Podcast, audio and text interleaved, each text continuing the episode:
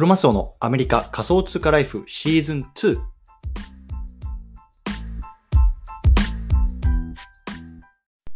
皆さんおはようございます。アメリカ西海岸在住のクロマスオです。今日は7月の26日火曜日の朝ですね。皆さんいかがお過ごしでしょうか？今日も早速聞くだけアメリカ仮想通貨ライフ始めていきたいと思います。よろしくお願いいたします。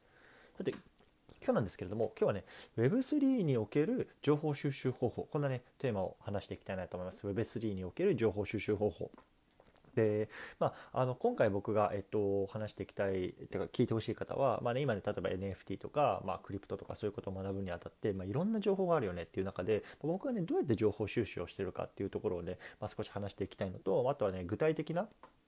えっと、あのコンテンツ内容。そしてね、まあ、あの僕はこう本をね読むことっていうのはね今回あのすごくねお勧めしてないよっていうところをね最後ちょっとお話ししていきたいのでねもし興味がある方是非聞いてみてくださいというところで話していきたいんですけども僕がね情報収集として使ってるのは主に2つあります。で1つは、えっと、音声配信ですねポッドキャストとか、まあ、そういうところ。でもう一つが、えっと、ツイッターですね。でこの2つがメインの情報収集方法。で3つ目本なんですけど本はね、まあ、ちょっと僕はねなかなかそのあのお勧めしませんよって僕自身のあの意見なんですけど、まあ、その辺りをちょっと話していきたいなと思いますのでね是非聞いてみてくださいというところなんですけどまず1つ目が、えっと、ポッドキャストですね。これやっぱりねすごくえっと有益です。で特に、まあ、あの今ねこのあの何かをしながら聞いて耳でこう情報をインプットするっていうところが、まあ、すごくなんだろうなあの流行り始めてますよね日本でも。で特にアメリカなんかは、まあ、自動車社会なので結構どこに行くにもこう自動車でドライブするって中で、まあ、自動車し,、ね、あのしながら例えばスマホ見るとか自動車しながら本読むってまあ不可能じゃないですか。そんな中でこう耳で聞くねラジオのように、まあ、あのあの耳からこう情報をインプットするっていうのはもうねあのかなり前からこうあの情報インプットの主流手法としてすごく主流になってるんですよね。でまあそんな中で、まあ、やっぱり日本でもそういうような波が来るっていうところで最近ねこう Voicy とか、まあ、そういうような音声配信のプラットフォームがすごく有名になってきてると思うんですけど僕もね例外じゃなくこうやって耳からインプットしてます。でメインはねやっぱりあの Apple Podcast でですねで上がってるのを聞いてます。でまあこれ多分日本にいる方も聞けると思うんですけど、まあ、英語なんでちょっとね聞けるかどうかあの理解できるかどうかっていうところは置いといて今ねざっくり僕が聞いてるやつをねあの少し読み上げていきたいなと思っております。で1つなんかね、ディークリプトデイリーっていうのを聞いてます。で、これはあのディークリプトっていう、まあ、いわゆるクリプト関係の、えっと、ウェブメディアがあるんですけど、そこのポッドキャストですね。で、これは毎日配信で1日10分ぐらいかな。でえっと、その前日かな？あのその日の前日に起こってるいわゆるクリプト関係の、まあ、ニュースっていうのをざっくり網羅して10分ぐらいでこうあの網羅してくる内容なのでこれは僕はその今この、まあ、昨日からぐらいでこう大きな大きなあのビッグトピック、ね、このクリプト会話で何が起こってるのかとか、まあ、そういうようなところをねこうあの把握するためにこれを聞いてます。うんでもう一つはね、えっと、バンクレスってやつですね。このバンクレスって、バンクレスは、えっと、これも、えっと、メディアかな？あの、えっと、会社の、えーと、ポッドキャストでこれはね、えーと、本当に60分から90分ぐらいのすごく長いんですけどこれは、まあ、一つのテーマ、ね、その時のクリプトのテーマ例えばねなんだろうな最近だったらえっ、ー、とまあ、この経済状況の中でどうやってねそういうこのベアマーケットの中でこうやってどうやってねあのクリプトに向き合っていくかみたいなところを例えばゲスト呼んだりとかあとはねパーソナリティ2人いるんですけど2人でディスカッションしていくみたいな感じ。なのでどっちかというと1つのトピックを、まあ、がっつりこうあの60分ぐらいかけて掘り掘り込んでいくっていうようなあの感じです。でこれは、まあ、あの考え方とかを少し深く学ぶためにこれは聞いてますね。うん。で今言った2つっていうのはどっちかというとこのクリプト全般ですね。でもう1つが、えっと、NFT キャッチャーポッドキャストっていうのを聞いてます。でこれもはねどっちかというと NFT に特化したポッドキャストなんですよ。で今どんな流れが NFT の中であるのかとかあとは NFT のクリエイターさんで有名なねあの人とかをゲストに呼んでやってるっていうので僕はどっちかというとこれこれもね60分から90分ぐらいは結構長いんですけどこれは NFT の、えっと、マーケットを知るために僕はこれを聞いてます。うんで最後で、えっと、プルーフっていうやつがあるんですけどこれプルーフってねあの聞いたことあのこれ聞いてねピンとくる方いると思うんですけどプルーフって、えっとまあ、あの NFT なんですよね。で、えっと、会員制 NFT ということでこれを持ってる人しか入れない、まあ、あのコミュニティがあって今ね多分フロア価格最低価格でも70イースぐらいしてるんでそれだと今の価格だとどれぐらいですか？もう1500万ぐらいか。1500万ぐらいするってもうとにかく高価な、えっと、NFT 会員権 NFT 会員権みたいなのがあるんですけどでそこのえっとえーと、ファウンダーであるケビン・ローズさんっていう、まあ、ものすごく有名なあのと、えーと、アントレプレナーの方が、えっと、やってる番組で、で、これは、えっと、もうこれもどっちかというと、まあ、NFT だけじゃなくて、いろんなね、方をこうゲストに迎えてるって感じなんですけど、これもね、僕は聞いてます。うん。なので、まあ、この4つかなが、えっと、海外の、えっと、ポッドキャストで聞いてるやつですね。うん。で、もうでもう日本のやつで言うと僕はもう Voicyさんの Voicy っていうプラットフォームに上がってるやつを聞いてます。でなんで Voicyかっていうと Voicy ってあの誰もが出せるプラットフォームじゃないんですよ。僕なんかもポッドキャストこうやってやってますけど、ポッドキャスト、 Apple Podcast とかに上がってるやつって、まあ、変な話、玉石混合というか、誰もが出せるんで、まあ、僕みたいなアマチュアの人間が出せたりとかってするするんですけど、もうするんですけど、 Voicyは審査制なんですよ。で、審査率がもう本当に5%とかで、だから100人こう応募しても 5, 5人ぐらいしか通らないっていうのはすごく狭き門なんですよね。なので、すごくやっぱりそのフィルターされてるんですよ。なので、その人たちが出す情報、この Voicy に載ってる人たちが出す情報っていうのは、一通りね、なんだろうな、あの信頼性があるなと僕は思っているので、でそういう人たちを聞いてますで僕がねどんな人をねこう聞いてるかっていうとあのもう結構ね NFT 関係の人たちをざーっとフォローしてるんですけど、まあ、毎回聞いてるわけじゃないんでえっと、何とも言えないんですけど、必ず聞いてるのは、まあ、イケハヤさん、イケハヤさんのやつですね。で、これはプレミアム課金してますで、あと、カネリンさん、で、パジさん。この3人はやっぱり、ね、NFT、Web3 メタバース関係だと、まあ、あの聞いててマストかなと思いますね。で、あとはね、中島聡さんっていう、まあ、あのマイクロソフトのエンジニアあののあのエンジニアの方がいて、いるんですけど、その人の、えっと、 Voicy も、まあ、毎日じゃないんですけど、更新されるから、この人も聞いてますね。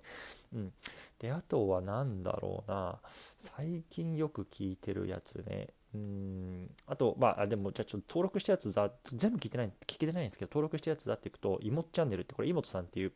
日本の多分日本で初めて NFT クリエイターとして、えっと、VC から調達して会社を立ち上げてる方のあのやつですね、クールガール NFT っていうのを売ってるんですけど、この方のやつ。あとは、えっと、NFT マーケティングラジオっていう、これ、ね、NFT マーケティングオーケストラっていう、まあ、コミュニティが出してるやつですね。これ、どういうようなマーケティング方法で NFT を売っていくかとかっていうところにすごく特化してるので、これも聞いてます。で、あとは、忍者 DAO ラジオ。これは忍者 DAO っていう、まあ、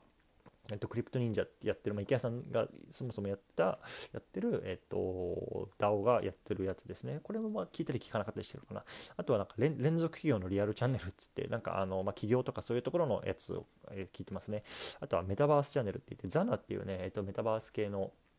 会社かなこれ会社 DAO かながあるんですけど、その、えっと、ファウンダーの方がやってるやつ。あとは土地ラジオっていう、土地さんっていう、これは NFT のどっちかというと情報をキュレートして出す人なのかな。やってるやつかな。で、この辺、あとは、秋社長の NFTWeb3 大学っていう、これはね、まあ、あの、これも、えっと、3社ぐらいこう M&A で、えっと、自分のビジビジネスを売買あの売却してる人がやってるラジオで、今、この人が Web3 とか NFT とかっていうところに、こう、いろいろ情報を出してるんで、聞いてるっていうような感じですね。あとは、新しい経済ニュースっていう、これは、まあ、あの、どっちかっていうと、こういう Web3 とか NFT 会話の、まあ、新しいニュースキュレーションを音声で聞くみたいなやつかな。うん、なので、まあ、あの、本当にねこの Voicy のちょっとプラットフォームの中で NFT とか Web3 とかメタバースとかって調べると、まあ、出てくる人たちっていうのをとりあえずまフォローして、まあ、上がってくるやつをこう時間ある時に聞いてるっていうような感じですね。うん。そう。で、まあ、これが音声でしょ。で、音声のいいところって、えっと、割と、まあ、なんだろうな。実際に自分があのやってるこうリアルな当事者としてのあの意見っていうのをこう結構あの素早く生の声とかっていうのを聞けるしで声でやっぱり聞くことによってその人の本気度とかどういうことを考えてるのかとかってその人の人柄が分かるんですよね。だからそれがすごく良くて僕はこれを聞あの聞きながらこう情報をインプットしてるっていう感じですね。うん。はい。で、これが1つ目でしょう。ちょっと長くなったんですけど。で、2つ目はツイッターですね。で、ツイッターは多分ね、あの、今、こう NFT とかそういう Web3 界隈をやる中で、多分一番、えっと、素早い、素早いというか、もうリアルタイムの情報が出る場として僕は使ってます。そう。なので、まあ、あの、インスタとかもいいとは思うんですけど、多分ツイッターがいわゆるこういう NFT とかを Web3 とかをやる上で、多分今一番早い生の情報、素早い情報が出てるっていうのはこの多分ツイッター界隈だと思うので、それをまあ、まあ、いくつかこうキュレーションして聞いてるっていうのあ、見てるって感じですね。うん。であと最後は、えっと、最後に、えっと、見ているのは、えっと、言いたいのは本ですね。で本っていうのは、えっと、かなり情報が遅れて出てくると僕は思ってます。今例えばこの、えー、Web3 とかメタバースとかその辺の界隈っていうのはものすごく情報早いんですよ。で本当に1週 ,1 週間とか遅れると全然情報が終え 変わってたり終えなくなってたりってことがあるんですよね。で僕自身の経験で言うと去年先月かあのコロナにかかって1週間ぐらい結構寝たきりというか全然情報を終えてなかったんですけどもう本当に1週間寝たきりで情報ってないと全然分かんなくなってるんですよね。でそれぐらいやっぱりすごく新しい産業だしもう流れがめちゃめちゃ早いんですよね。のなのであの一方で多分本とかっていうのは例えばじゃあこの人に本出してくださいっていろいろ出版社とやり取りするでしょ？出版社の人がなんかそのいろいろ構成とか考えてくれるわけじゃないですか。でなんか文章を見てあここはこうしましょうとかっていろいろなっててじゃあ実際に本屋にあ本として出ました。で自分たちねあの僕らみたいな読者のこう手に渡ってきますっていう時になるともうかなりその情報っていうのが遅くなってるんですよね。うん。なので、まあ、あの体系的に学ぶっていう意味ではすごくいいとは思うんですけどでも僕はやっぱり、まあ、あのその体系的に学ぶがある程度あのできた後はもうこうやって情報をインプットしながらあと大事なのはこう自分の手を動かしてみるですよね。じゃあ NFT の本読みました。じゃあそれでじゃあ NFT を知って知った気になってるじゃダメでダメでじゃ自分で作って売ってみるとか自分で買ってみて売ってみるとか転売してみるとか、ね、それを買ってなんかコミュニティに入ってなんかあのビなんていうのかなそのプロジェクトを立ち上げてみるとかなんかそういうようなところをやってみないと多分ねどんどんどんどんこう分かんな分かんなくなっていくその面白さが分からないんですよねそうなので、まあ、本当にインプットするのも大事なんですけどやっぱそれ以上に大事なのがアウトプットっていうようなところだと僕は思ってるので。なんで、まあ、例えば走りながらとかさ家事しながらこう耳で聞くけど、まあ、聞いた内容をじゃあどうやってインプットするかっていうところがねやっぱすごくキーになってくるのかのかなっていうところはやっぱ思うので、うん。まあ、その辺をちょっと意識して、まあ、やってみるといいのかなと思います。はい。ということで、まあ、今日はね、あの僕がどうやってね、こう情報収集をしてるのかとかっていうのかのソースと、あとはね、なんでね、そういうところがいいのかっていうところね、各々のこうコンテンツというか、あのメディアの、ね、こう特徴みたいなのを少し述べてきたんですけれども、まあね、最後ちょっとざっくりまとめていくと、まあ、ベースとなるインプット内容はもう Twitter と音声ですと。ね、これで日本で言うと、まあ、 Voicy。で、もう、えっと、海外で言うと、まあ、ポッドキャストかな、Apple Podcast。この辺に上がってくる情報かなとですね、僕がやってるのは。で、もう一つは、本はね、やっぱりちょっとすごく情報がね、こう遅く入ってくるので、まあ、あの体系的に学びたい人にはあのいいと思うんですけど、まあ、ある程度学び終わったらもうあとは本を読むっていうよりもどんどんどんどん実践していく。ここがね非常に大事かなと思いますのでね。もしねあのこれからどうやってね情報収集しようかなとかね今情報収集してるんだけど、まあ、ちょっとこれでいいのかなみたいなねあの思ってる方は、ね、ぜひね参考にしていただければ幸いです。というようなところでね今日はこの辺りにしたいなと思います。引き続きコツコツやっていきましょう。お疲れ様です。